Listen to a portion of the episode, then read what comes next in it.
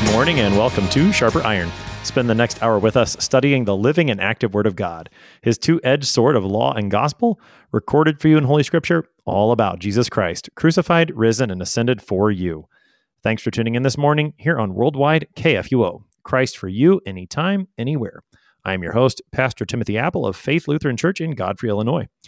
Thank you to our generous underwriters on Sharper Iron, the Lutheran Church Extension Fund, where your investments help support the work of the Lutheran Church Missouri Synod. Visit lcef.org for more information. And Luther Classical College, a college for Lutherans by Lutherans, opening in fall 2025. Learn more at lutherclassical.org. On this Tuesday, January 17th, we are studying John chapter 2, verses 12 to 25. Jesus goes up to Jerusalem for the Passover. When he finds his father's house being profaned, he cleanses it and he proclaims that he is the true temple. To help us sharpen our faith in Christ as we study God's Word today, we have with us regular guest, Pastor Dustin Beck. Pastor Beck serves at Holy Cross Lutheran Church in Warda, Texas. Pastor Beck, welcome back to Sharper Iron. Good morning, Pastor Appel. How have you been? I am fantastic. How are you? Oh, just living the dream.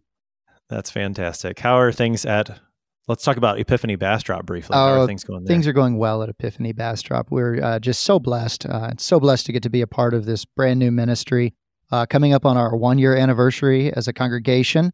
Uh, still going through a lot of the uh, the chartering processes and all those kinds of things, but uh, things are going really well, and the folks there are just wonderful. So, if you're in the Bastrop, Texas area, be sure and look us up. God be praised. Indeed. And then uh, Faith Lutheran Faith Lutheran High School. Are you teaching? I forget. Are you teaching Old Testament or New Testament? We're teaching New year? Testament this year. Uh, we we swap back and forth uh, for our freshmen and sophomores. So right now we're doing the New Testament, and um, we're just coming back from break, and uh, we're jumping into the epistles uh, during this spring semester. It's going to be a just a wonderful trip through the through the second half of the New Testament. So that means you've already talked about the gospel according to St. John in the previous semester. So how do you how do you teach the gospel according to St. John to high school students? Oh, so we so the way that we do it is uh, we start off the year by talking about what is a gospel, and we we talk about you know what is the word of God and everything else. Uh, we go through the the gospel of Mark because Mark is the shortest gospel, um, and we can go through the entire thing. Um, and then we do a short unit on comparing Mark to Matthew and Matthew by itself, and comparing Mark to Luke and Luke by itself. Um, and then we do a full unit on John. Uh, and you you really need to do a full unit on John because it is just so different, um, and it's different in a good way. Don't get me wrong. Uh, but Matthew, Mark, and Luke are what are uh, referred to as synoptic gospels. They have the, a similar synopsis or summary. They have a similar outline. Um, and then John really is an outlier uh, not an outright liar or something like that, but he's an outlier from the rest, put it that way. Um, so John is written um, about 30 years uh, later than the Synoptic Gospels. Uh, John is written um, uh, probably to a different audience. Uh, John is written really and truly to everyone. Um, it's for people who know the story, for people who don't know the story. It, it reminds me of that old uh, that old song, "I love to tell the story." Do you remember that one? Mm, I do. I think so, yeah. Um, but so John is sort of just written for everybody. Remember, these things are written that you may believe uh, that Jesus is the Christ, Son of God, and that by believing you may have life in his name uh, from the end of the gospel. Uh, so these are written for you, dear listener. Um, so when we talk about John's gospel, we talk about the fact that uh, John includes um, a lot of accounts that are not in Matthew, Mark, or Luke, uh, or he puts them potentially puts them in different places, like maybe our text hmm. today. We'll have to talk about that once we get into it. Um, uh, the voice of John uh, as as narrator uh, comes into the text in the gospel, and we're going to hear that um, in the uh, in the uh, the text that we study today. Um, so that's going to be a thing that we talk about throughout uh, the class when we're talking about John. Um, and then we, you know we we emphasize in all four of the gospels some of the different major themes that come up throughout the gospels. but I, I, like to think of John as a as a thematic masterpiece uh, that John, uh, you know, of course, by the influence of the Holy Spirit, uh, John writes his gospel and he just weaves into it um, all of these different um, different motifs, I guess you could say. Uh, so we have the the seven signs culminating with uh, the resurrection of Lazarus, and then, if you will, the eighth sign, which is Jesus' own resurrection. Uh, you have the I am statements of Jesus that begin uh, in chapter six, and then work their way through until we hear uh, about him uh, in the upper room. You know, being uh, the uh, the way, the truth, and the life.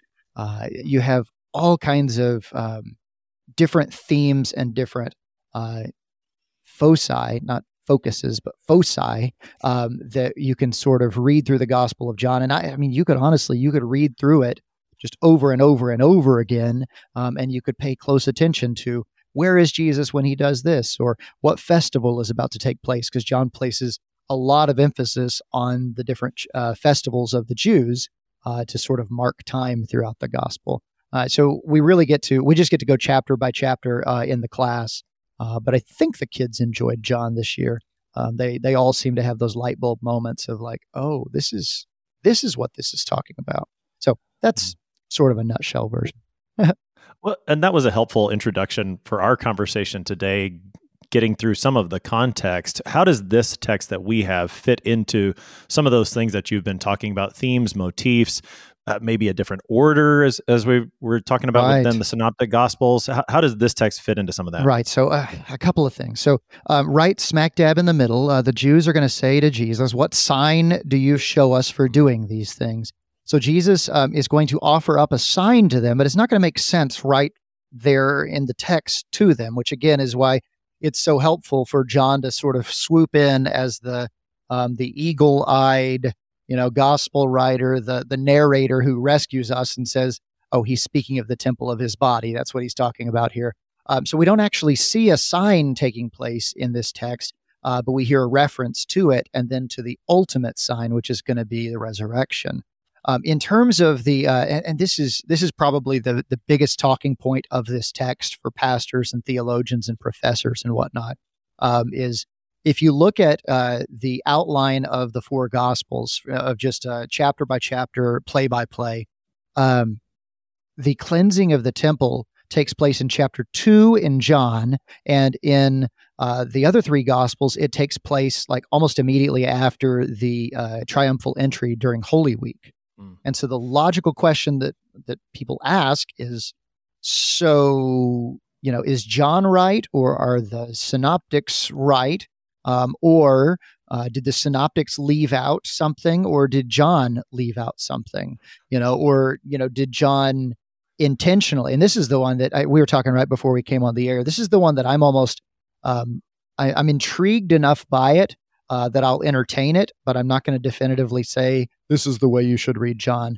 Um, and that is to say that John is written less from a linear temporal uh, perspective, like like we would tell a story where you're going to tell the story at the beginning, you're going to make your way to the middle, and then ultimately you're going to find your way to the end, hopefully. Um, and instead, what you get is potentially um, a series of uh, accounts that are given um, as I said a few moments ago, for more of a thematic purpose. Um, and so less uh, associated with linear time and more like, I mean, have you, there are some, all of the movies that are coming to my mind are movies that, that, you know, are probably not, uh, you know, kid friendly. uh, but like one, you know, there are some movies, and I think of like Quentin Tarantino movies and things like that. But um, mm. there, there are several movies that I've, I've watched, uh, you know, in my younger days before I was wise and everything else and stopped watching, uh, you know, uh, non-family friendly movies. Uh, I feel like I'm now confessing to you, Pastor Appel. Um, you are but forgiven. there are a lot of movies out there that have been written, and even even books uh, that are written with flashbacks in them, you know, or cut scenes that go back to something else that sort of now it'll make more sense to you, you know, whenever everything uh, unfolds. Um, but you sort of take it out of its place in time and you front it back to you know uh, almost kind of a foreshadowing of what's going to happen. Um, so again i'm intrigued by the idea but i don't think we have to come down one way or the other on this. We know that these things happened. Uh, the i mean uh, one way of looking at it is to say you know jesus as a as a good faithful jew would have gone up to the to, uh, to the temple at jerusalem every passover um, and very likely the selling of oxen, sheep, and pigeons and money changers being there. That would have been there every year. And so maybe this is something that Jesus did, you know, uh, every year when he got there. They're like, by the third time, you know, in his uh, in his public ministry, they're like, oh, it's that guy again. Let's crucify him.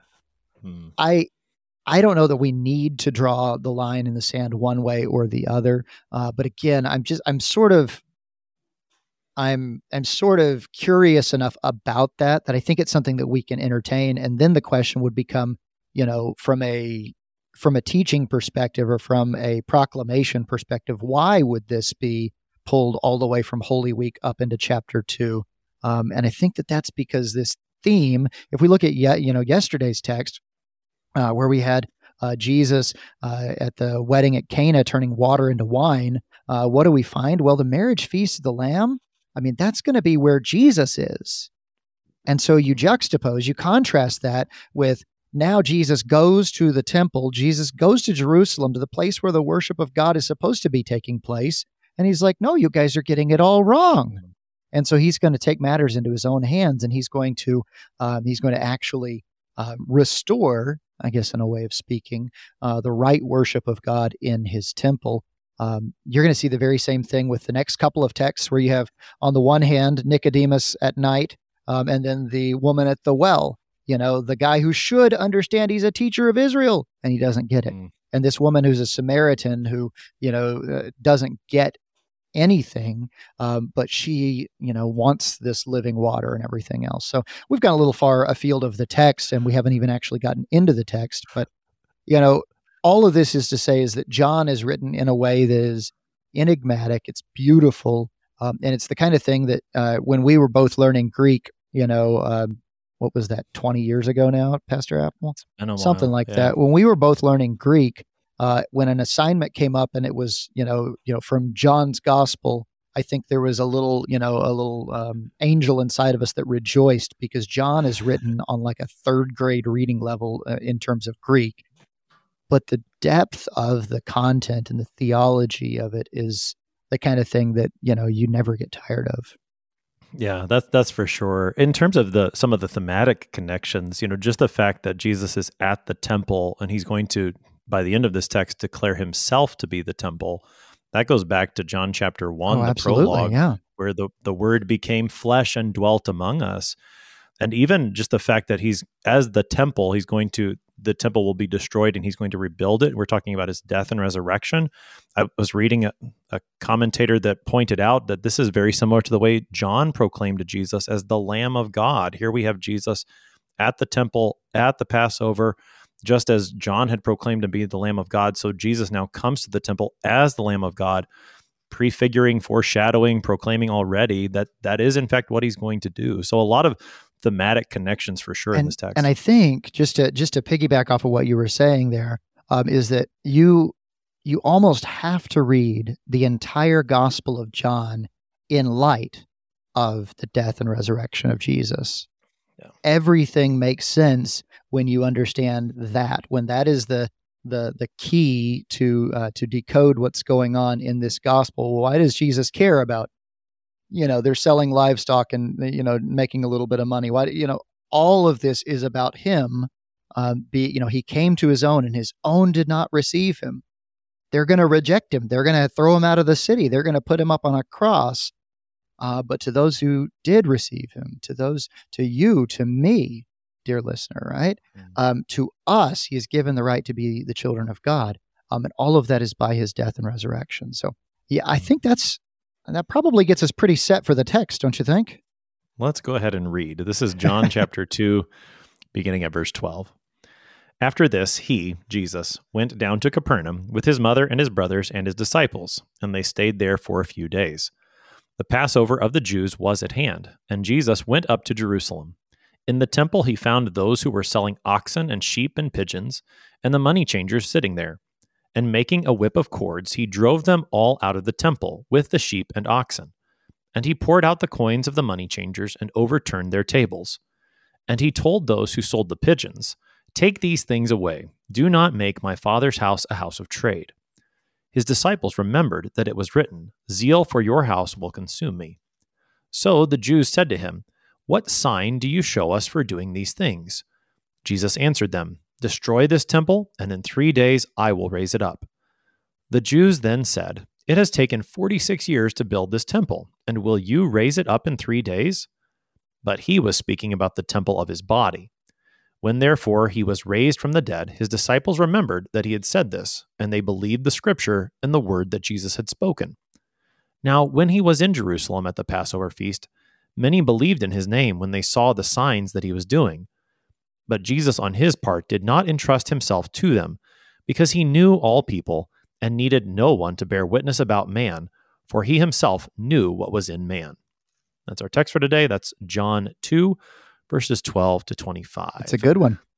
It's a great one. So, Pastor Beck, there is more there than the cleansing of the temple. Our conversation so far is focused on that.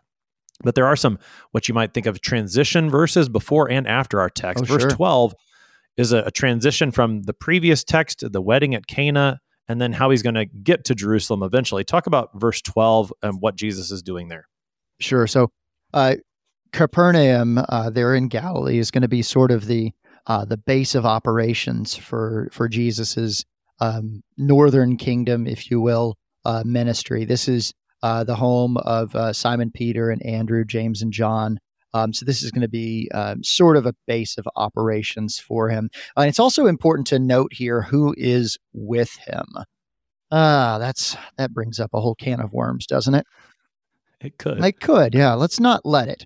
No, I, I'm, just, right. I'm just kidding. So uh, it says that he's along with his uh, his mother, his brothers, and his disciples. Now, um, I know the part that everyone's curious about is uh, his disciples because it only says so far that he's called a handful of them. So we don't know. I'm just Mm. kidding. That's not what everyone's curious about.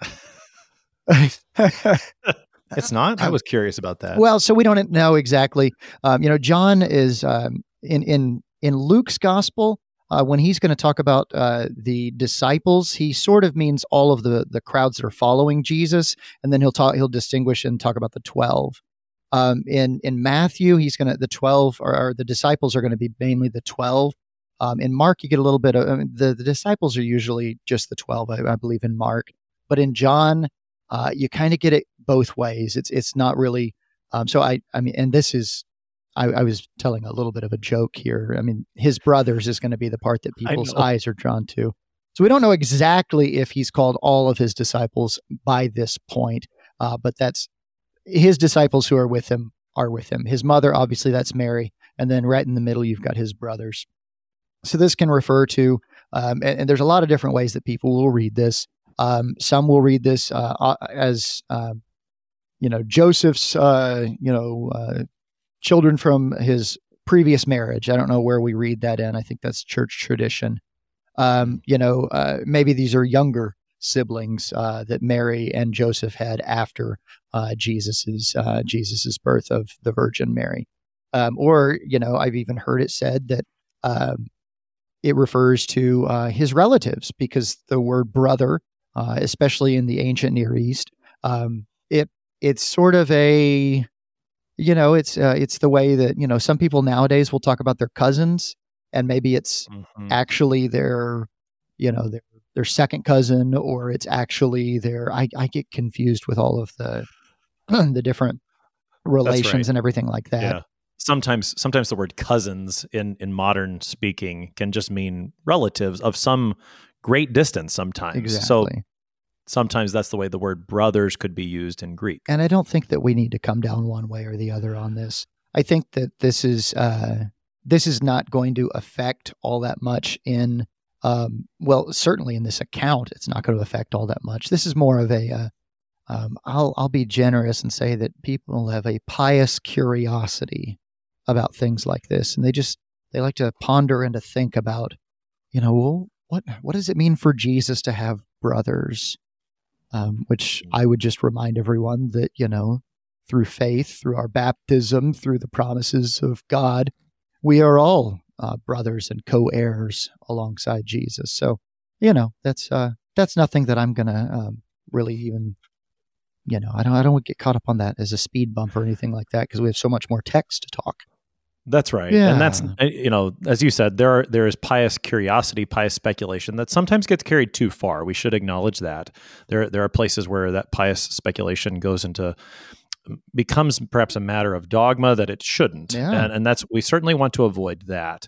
Uh, but I, I do think you're, you're wise not to to go too far into that can of worms that could be opened.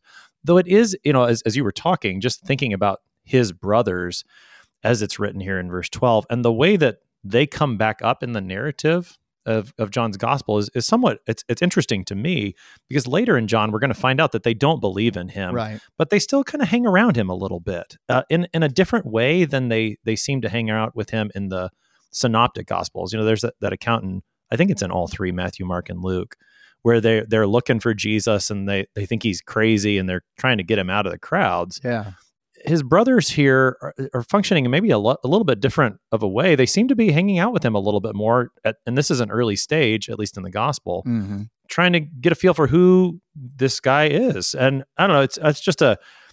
It'll be interesting to see how the brothers function in the narrative, um, and we do know that that later, some of them do come to faith after the resurrection, especially James. Right, and I believe Jude as well yeah. would, would, be another one right. for sure that we would know about. They're they're mentioned in Acts, I think, as well. Anyways, sure. We don't want to get too far down that pious speculation. Uh, it's fun though, isn't but it? Just to notice, that's right. Just to notice what's happening here. So he goes down to Capernaum. His mother, his brothers, his disciples, they stay there for a few days. You go down to Capernaum, by the way, because it is down in elevation, generally speaking. But he's going to go up to Jerusalem in verse 13 because that's how you go elevation wise. So, talk about now in verse 13 Jesus' trip to Jerusalem and his purpose in going to the Passover. Sure. So, the Passover was one of the uh, the major festivals of the Jews. It was uh, one of the three times a year that uh, Pentecost and Booths uh, were the festivals that you went to the temple, went to Jerusalem, and this was when you did your uh, your your you paid your vows to the temple. You you did your sacrifices that were uh, required of you. Um, and so Jesus, as a faithful Jew, he would have gone to the temple um, at these uh, these festivals each year.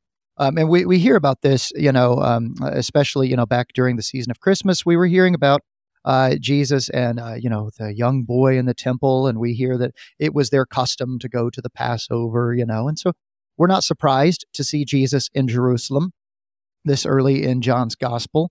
Um, uh, Jesus is going just like everyone else was supposed to, uh, but maybe there's a little bit of irony in the fact that uh, Jesus, who is the temple of God, the the tabernacling Word made flesh, yeah, who is uh, God's own presence here for us, um, he goes to the temple, uh, and just like John one put it, you know, he came to his own, and his own did not receive him. We're going to see a picture of that as he enters into the temple here um, because he is the one who should be the focus, the center of attention.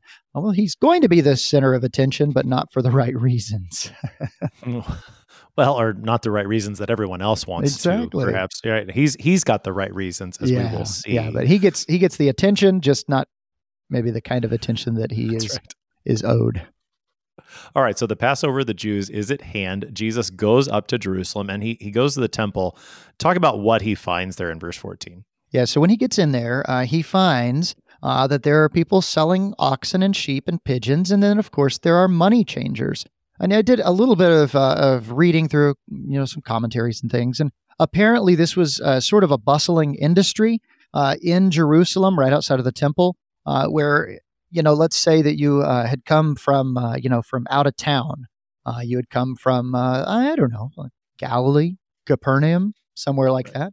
Um, and maybe you know you had uh, some some sheep or some oxen and things, uh, and you brought those with you uh, down to the temple. Um, well, very frequently, uh, the uh, priests who were examining your sacrifice, uh, your offering, they would look at it and they would say, "Oh no, we can't accept this one. It has a blemish. It's got a problem. You know, you can only offer unblemished animals."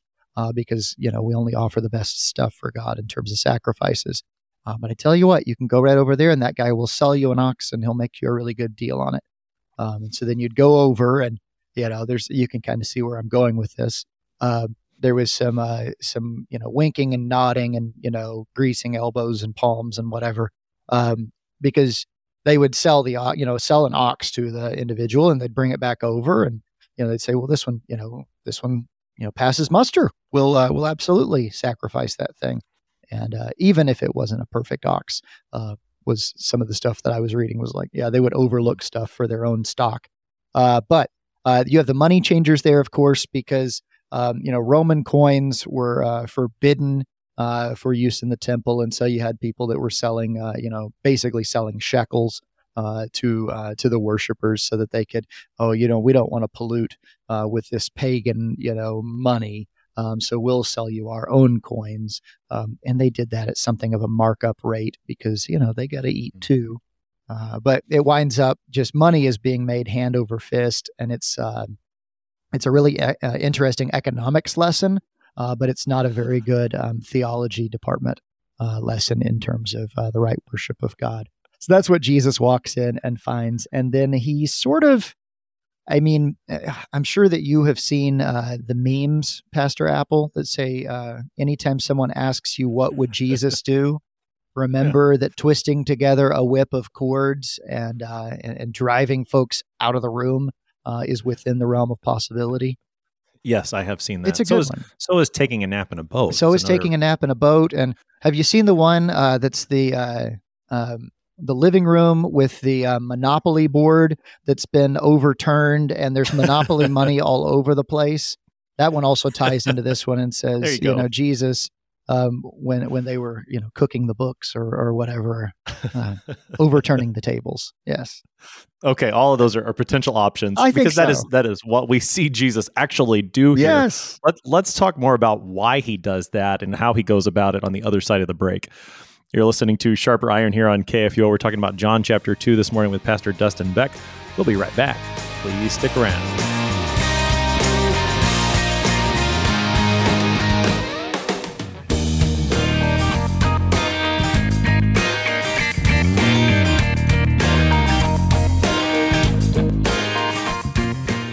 Did you know that Lutherans are helping new American immigrants get settled? How about struggling church workers in need of support and refreshment? And we assist at risk children and provide disaster response to hurricane victims. Through LCMS recognized service organizations, we are doing all this and more. I'm Rahema Kavuga of Lutheran Church Extension Fund, and I don't want you to miss out on hearing what your brothers and sisters in Christ are up to. Visit interesttime.org to see how your support gives life to these works of mercy and love. What do you think of when you hear the word college? Expensive? Liberal? Woke? Imagine a college that is affordable, a college that is unapologetically conservative and Lutheran, a college that won't take a dime of federal funding, a college that teaches the best of our Western heritage, a college where students grow in the Christian faith instead of leaving it behind. This is Luther Classical College, a college by Lutherans and for Lutherans. Visit our website, lutherclassical.org, subscribe, become a patron, and join the thousands who are making Luther Classical College a reality. Welcome back to Sharper Iron. It is Tuesday, January 17th. We're studying John chapter 2, verses 12 to 25 with Pastor Dustin Beck. He serves at Holy Cross Lutheran Church in Warda, Texas. Pastor Beck, prior to the break, you were reminding us that you do teach high school New Testament. And so you were reminding us some memes that tell us about how Jesus did, in fact, do something that, that most people probably aren't thinking about when you see those letters WWJD, what would Jesus do? Most of the time, they're probably not thinking about this action. And yet, that is something that he does. He drives out all of these people from the temple by making a whip of cords. Talk about what Jesus does here and why he does it. We have a perfect example of gentle Jesus, meek and mild, don't we? Hmm. Yeah. Something like he's, that. He's so, so peaceful and calm and everything else. I think Jesus, uh, we, we get to see a little bit of his uh, his righteous indignation. Jesus mm. um, is he's allowed uh, to be uh, to be angry towards sin, uh, and I think that um, uh, this is a this is a hard thing for a lot of us to to see because um, there are times when I see the kinds of things that some churches or you know people who should know better uh, I see the kinds of things that, that people are doing, and I just say, um, like, how, w- what are you thinking? You know, and I, I, I, just the thoughts that go through my head are, are like, oh, I, I, you know, I this is if if ever there were a moment when I should twist together a whip of cords, you know, uh, speaking of course, um, you know, uh, figuratively. Usually, this kind of thing happens on uh, on social media. So yeah. that's why, you know, I have a little reminder to myself, you know, don't do that's the right. whip of cords thing, you know, anytime yeah. you're on social media ever. Mainly because, you know, you and I are not Jesus. And so we don't get to that's do those true. kinds of things. Um, I, I, think that there is a place for us to say, uh, that something is wrong or bad or, or, or less helpful, but we need to uh, do our best to explain these things with love. Jesus is is righteously uh, indignant uh, towards this situation because he sees uh, that they have turned um, a house of worship into a house of trade. Those are the words that he uses. Um, he says um, that these things should not be uh, like this. Uh, this is a place where people should come and they should worship. And and this takes us back to uh, what is in the sacrificial system and the Levitical code and all of these things. What were those ever even really all about? They were about Jesus. They were about the fact that there is this sacrifice that is coming uh, that will take away all of your sins. Remember, it goes all the way back to Genesis 3 when God, uh, in between the lines there in the text, he killed some animals to pr- uh, procure skins to clothe, to cover um, Adam and Eve's shameful sin.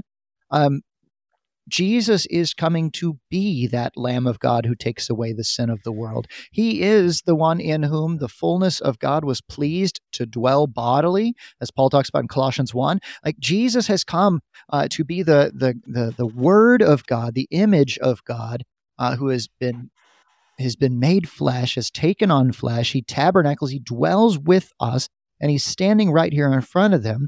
Uh, and and they just don't see it because all that they want to see um, are these these shadowy veiled images of what he is. They want to look at these things and say these are the main things. It's all about having the right sheep oxen pigeons you know the right coins all of these kind of things.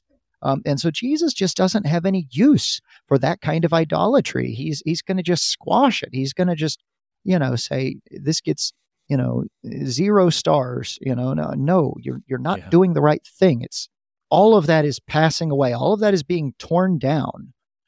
And what's going to be left is well him.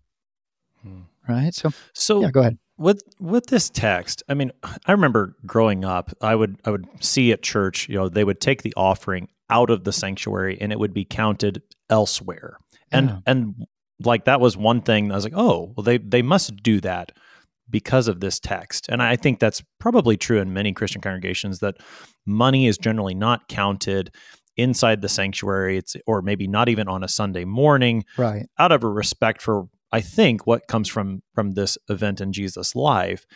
And yet it, it seems like there's got to be more than just sort of that outward action going on. That if all of because this was my understanding is this was happening in what was called the court of the Gentiles. Right. So not the the most holy part of the temple, as you you know you weren't all the way in the holy of holies certainly, and not yeah. even all that far in. It just it seems to me that it's more than just hey this is happening in the temple. You need to do it outside the doors. Uh-huh. That there's something deeper here. What's the what is the takeaway besides maybe not counting offerings in the church building or in the sanctuary? What's the how do we how do we apply this? What's what is what, what should we get from it? You see pastor appel when you said that uh, you know when you have memories all the way back to when you were a kid what i was thinking you were going to say was about people like selling girl scout cookies and selling boy scouts popcorn and selling this and that you know that was where i thought you were going but um, which again generally talk about that generally i've it's been my practice that we don't really do that in the sanctuary. I mean i'm, I'm sure. okay with it in the narthex. I'm okay with it which i guess would be sort of the temple or the uh, the court of the gentiles you know the outer court you know. I i don't know. I don't come down too hard on on things like that because those aren't trying to be a spiritual thing. Right. The problem here is uh, that these people believe that what they are doing is their worship they are, you know, worshiping God uh, by bringing this animal, uh, or you know, by uh, not even bringing the animal, but just bringing the money, you know, and then you know, exchanging money and and this and that, and yeah, that guy's taking his cut. He's over here lining his pockets and you know, getting wealthy off of this kind of stuff, and then you know, you've got these these animals that are being uh, you know they're they're being bought and sold and everything else, and they, you almost got kind of a a, a market over here uh, that's going on. Uh, Herod's Bazaar, I think it's called. You got all these things that are going on, um, and the people really think that this is a part of their worship towards God, that this is what is uh, is well pleasing towards God. Um, which I love. Uh, John gives such a great uh, uh, Jesus in John gives such a great definition for worship, right? When he uh, uh, in John six when he's talking about um, you know, uh, Yeah. The what is the work uh, that God would would have us do? You know, this is the work of God that you believe in the one whom He has sent. Right. It all boils down to knowing who Jesus is. Man, that's such a great text. Um, all of John is a great text, but right here, I think what we see from their actions and from their activities uh, is we see that they do have a spiritual problem. The spiritual problem is they're so bogged down uh, in the doing things according to what the priests are telling them, doing things according to the system that has been put in place, that they're actually not experiencing um, the fact that God Himself has shown up in His temple. Right? That's, I mean, how many times has, has somebody asked you, you know, or have you seen on social media in different places, you know, how, what, what would the church do if Jesus actually showed up? How, how would, Right. how would you respond if Jesus was there? Um, and, and I always have that. I try not to be snarky, Pastor Appel. I really do. I know you try really hard.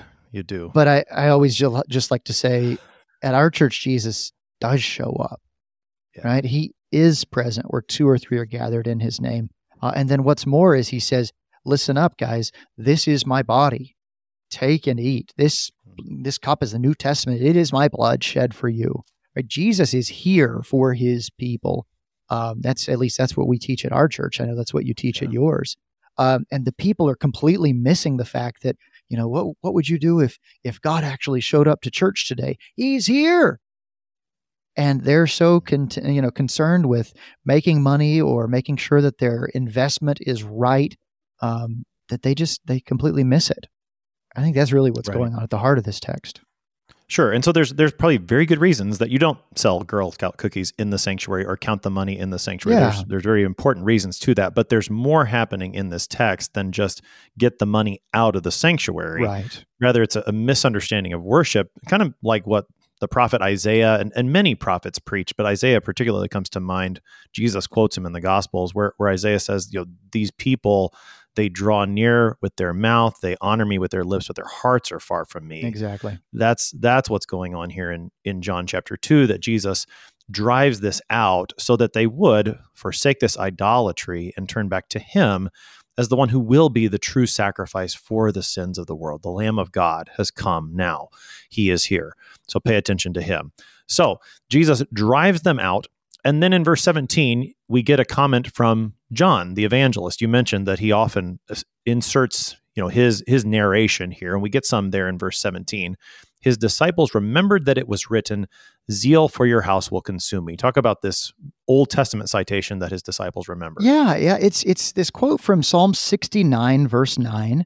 Um, and this is, you know, basically uh, I love this because we don't know if this is, you know, in the moment his disciples Right. remembered that it was written, Zeal for your house will consume me. Like, oh, you remember that one time in the Psalms where it says this?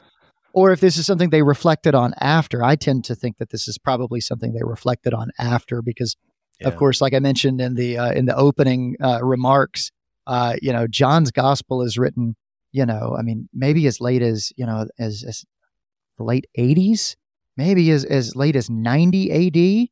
So I mean, this is a full 60 years after this has taken place, and John is now by this time he has searched the Old Testament scriptures over and over and over again, and he's preached and he's proclaimed now for 60 years um, and he's you know very likely the last of the apostles, the only one left, and so he's getting his uh, account of the life and death and resurrection of Jesus there on the page.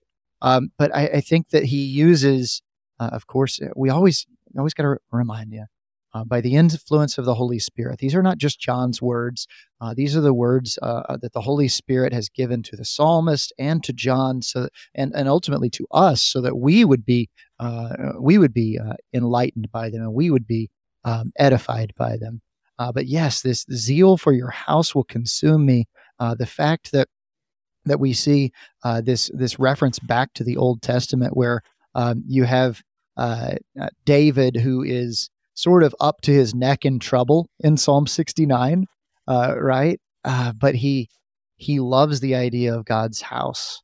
He he wants to to drive away his enemies so that uh, the reproach of uh, of of those who uh, would reproach God um, now it's fallen on me. Uh, but he says, listen, you know, um, my prayer is to you, O Lord. He says, um, at an acceptable time, oh God. This is verse 13 in Psalm 69. In the abundance of your steadfast love, answer me in your saving faithfulness. Deliver me from sinking further. Uh, so he has this this uh, this wonderful prayer where he's talking about, yes, I still love your house. And remember, David's the one who had wanted to build a house for God, and then God said, no, I'll build a house for you. Um, so there's all, all uh, this extra layer to that onion right? Um, which is just beautiful. That's a reference to the movie Shrek. Everyone who's paying attention at home, sorry. um, but there's this beautiful layering here of you know David's son and David's Lord, who is here um, now surrounded by people who are, I mean, eventually they're going to be the ones who will destroy that temple. They're going to destroy him, mm-hmm. tear him down. Um, he's going to be up to his neck in trouble, and yet he's going to still call upon God. He's still going to um, cry out to God that God would answer his prayer. Um, and God does in the resurrection. So yeah, mm. that was a, yeah, a layer well, that I hadn't even considered really. well, and I'm just looking, you know, at Psalm 69 now, verse nine, yeah. that is quoted here in John 2. The rest of verse nine states, "The reproaches of those who reproach you have fallen on me," which yeah. I mean, I think really ties in very nicely with what happens later in this in this text where Jesus says destroy this temple. They they are going to destroy this temple. Those who who have reproached the Lord those reproaches now fall upon Jesus in his crucifixion. yeah, and it starts with the reproaches of those who reproach you. So they are reproaching they are speaking ill of they are you know they're slandering god by their actions here uh, by their their idolatry at the temple you know and now yeah it's going to fall on jesus I, mm, I, I yeah, think that's interesting. Yeah. Yeah. So okay, good. So we got the quote from Psalm 69. His disciples remember this. I think I think you're probably right that it's something they remember later, kind of like John will tell them they remembered these things after tell us later that he, they remembered these things after he was raised from the dead. So this is Jesus in his righteous indignation, not necessarily an example for us all the time because the scriptures do warn against our anger and the way that it tends us towards sin. There is a, a moment, certainly, that we would see something evil and how do I say this? And and be rightly dismayed about it. Be and, angry and, and do not sin. Angry, right? Yeah, be angry, yeah, be angry, do but sin. do not sin. yeah, and that's that do not sin part is where we often stumble. Oh, absolutely. And, and that's where we certainly want to be careful here in our own anger that doesn't lead us towards sin, and that we repent as necessary. When in doubt, repent. That was, I think, good advice given to me once by a, a pastor. So always, when in doubt, repent. Very good. So the Jews then they respond to this. You know, someone comes into the temple and starts throwing over tables and making a whip. You're going to want to know who does this guy think he is. The way they ask it though is is very Johannine yes. to use that. what sign do you show us for doing these things? Talk about the sign they're asking for. Well, Paul talked about it like this. He said, Jews demand signs, right? Greeks seek after wisdom, uh, but we preach Christ crucified. Um, it's a stumbling block to Jews, it's foolishness to Gentiles. Um, but for us, it's the wisdom, it's the power of God. Uh, so this is this is sort of the way that they're going to set this up, and I, I think that um, that John is again he's being very thematic in the the way that he chooses to emphasize uh, words like sign um, mm. So when he when he asks this question, our our memory goes back to the wedding at Cana. This the first of his signs he did at Cana in Galilee, and his disciples believed in him. He manifested his glory to them. So um, when we see that, we're like, oh, we're supposed to look back to that, and then also, you know, we we look forward to the greatest sign ever of hmm. the resurrection. Um, so this is sort of one of those you know, uh, a hat tip. This is sort of a like uh, a wink, wink, uh, nudge, nudge uh, in John's gospel. But they're asking for a sign. They're asking, uh, show us why uh, you should, why you should have been allowed to do this kind of a thing. Like, not just tell us, but they're asking him to actually demonstrate. Um, you know, who do you think you are? Show us who right. you are. Right. And, you know, so they ask for a sign. And as you said, that does recall the previous text, but it's striking that Jesus doesn't do something that, I mean, when you go back to, to John 2 1 to 11, certainly we know that it's more than a magic parlor trick exactly. or something like that. But it could be misconstrued as something like that. And so Jesus doesn't do anything like that, but he goes right to the heart of the matter And he answers, Destroy this temple, and in three days I will raise it. And I really think that this is the, the key to this whole text. Uh, talk about Jesus' answer. Yeah, this is the the sign to which all the other signs will point. Okay. So um, as we said earlier, all of John's gospel is about the death and the resurrection of the incarnate word of God. Okay. All of it. Um, and so when you see him say, Destroy this temple, and in three days I will raise it up, um, that is the sign uh, that we should always be focused on. That is the sign uh, that that makes everything about John's gospel, everything about the life of Jesus, his ministry, his miracles, his teaching. That's what makes all of that make sense. Apart from the death and the resurrection of Jesus, I mean, he's a good teacher, but nothing more. Um, he does miracles, but nothing more. Uh, but when he dies and rises again, claiming to be the Son of God, um, in that death and resurrection, we see that his words are confirmed. We see that he has spoken the truth. Um, and we see that, uh, you know, just as, as you referenced earlier in Isaiah, these people uh, draw near to me with their lips uh, in worship, but their hearts are far from me. Uh, we see that when you start peeling away um, you know the, the ox and the sheep the pigeons and money changers even the temple itself um, that what are you left with? What is the main thing? It's jesus. It's mm. the word made flesh. It's it's always been all about him. Um, and so this is just jesus sort of getting right to the heart of the issue um, and inviting them to uh, peel away all of this stuff. And let's just talk about the big stuff. Let's just talk about my death my resurrection for you. And it's striking to me how consistent Jesus is with the the death and resurrection motif when it comes to the sign. I yeah. think it, um, in Matthew, when he's asked for a sign, he gives them the sign of Jonah yeah, and talks exactly. about the three days. You know, I mean, and so here again, in, in, a different context, different setting, he's still pointing to that sign as this is what you have to see. That's what you have to pay attention to. That's where everything becomes clear and you can truly know who Jesus is. And and in this context, to know who Jesus is, he is the temple, the place where God dwells among his people. Now, they don't get it at the moment. The the Jews, I mean, verse 20, tell, well, take us into the misunderstanding and then yeah. the right understanding that John tells us. Yeah. So I, I think that this, you know, you could almost call verse 19, you could say that this is sort of a riddle, hmm. right? That Jesus is saying something that's, I mean, if you don't know the rest of the story, if you don't know what what is going on, if you don't know that Jesus is going to die and rise again, um, and if you know, especially if you don't get verse twenty one and following, you know, twenty two as well, um, this sounds like the craziest thing you've ever heard. It's it's completely, you know, it, it sounds crazy. I mean, this is this is a huge temple. I mean, it's one of the wonders of the world. It's this great building with courtyards and everything else. Um, and you know, he says, you know, I've I've driven out all of these animals and money changers, and they're like, hey, you know, I mean, show us who you think you are, and he's like, tear down this place, and then three days I'll build it back up again.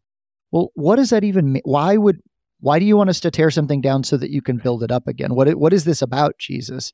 So you can you almost have to empathize with him and just say, yeah, sure. I can see why it doesn't make any sense to them. Yeah. And so they respond in verse 20, uh, excuse us, it has taken 46 years to build this temple, and will you raise it up in three days? This is sort of like when Jesus says uh, that uh, that Abraham rejoiced to see his day, and he, they're like, um, "You're barely 30, and Abraham's been gone for a while." You know, and it's like, no, you guys just you're not you're not picking up what I'm laying down, kind of a deal. Right. right. Uh, yeah. So yeah, they have this, and, and I mean, you know, next chapter we're going to very famously have Nicodemus asking questions mm-hmm. about, uh, you know, crawling into his mother's womb uh, as an old man and being born again. I don't think you're mm. picking up on what Jesus is yeah. is delivering here to you. Uh, so their eyes are are blinded, you know. Which again, uh, we talk about the themes in John's mm-hmm. gospel: seeing and not seeing. When people see in John's gospel, generally speaking, he's talking about they believe, mm-hmm. right? And this is this comes out in John nine with the man born blind and especially the end of that chapter where you have the Pharisees, uh, and they're like, uh, you know, so are we blind then because we don't believe in you, kind of? And he goes, you know, if you could see, you know, then these sins wouldn't be held against you. Oh man, that, oh, we're getting all over the place in John, but that's the way that John works. So these people don't have the eyes of faith to see what's going on here when Jesus is talking about the temple of his body. And I love in, in verse 21 when John, the narrator, steps back in and says, when he, but he was speaking about the temple of his body right? What a beautiful turn of phrase. Uh, and that just, again, that takes us right back into chapter one that the word became flesh, that the word tabernacled among us, that the word dwelt among us, that the word set up his tent here with us, his dwelling place, so that God's own presence in the beginning was the word, the word was with God, the word was God, that that word who is God and who is the light shining in the darkness, which the darkness can't overcome, that light word person, Jesus, that he is here with us, that that is what it means for Jesus to be in the temple on that day, um, that he has set up uh, his temple for these people. Yes, they will destroy it. They're going to tear it down. But in three days, you know, he's going to be risen forever, uh, which is the hope of all, all of humanity. Mm, yeah, and so his disciples remembered that after he's been raised from the dead, after that they have seen this sign, they believe the scripture and the word that Jesus has spoken in verses 23 to 25, we get another one of these little transitional moments, or at least a more information about what was happening there in Jerusalem while Jesus was at the Passover feast. Got about three minutes left here, Pastor Beck. Oh, Take us into these these. I know these last few verses that sometimes get overlooked in the midst of all the commotion and, and the wonderful things Jesus says. What's happening in those last couple of verses? I just wanted to comment real quick, and I only get three minutes. Uh, I think verse 22 is that the first mention of the resurrection in John's gospel?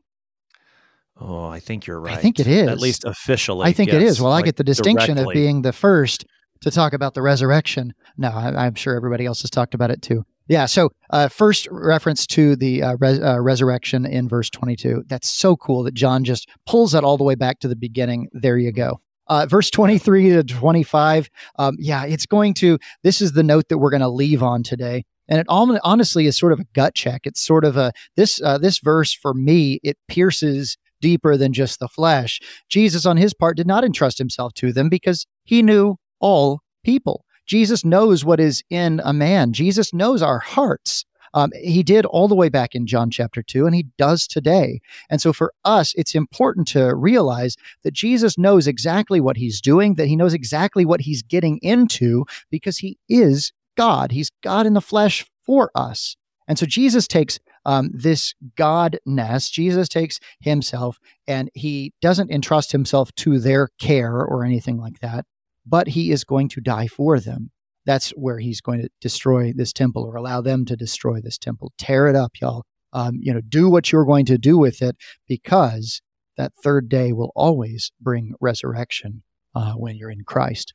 Uh, and so for us, I think there's great hope uh, in the fact that, uh, yes, God still knows us. God knows our frailties. God knows our shortcomings. Uh, as we've talked about uh, already, uh, zeal sometimes overcomes us, uh, and it usually overcomes us, and it manifests itself in sin. And so, best place to be is that God knows us.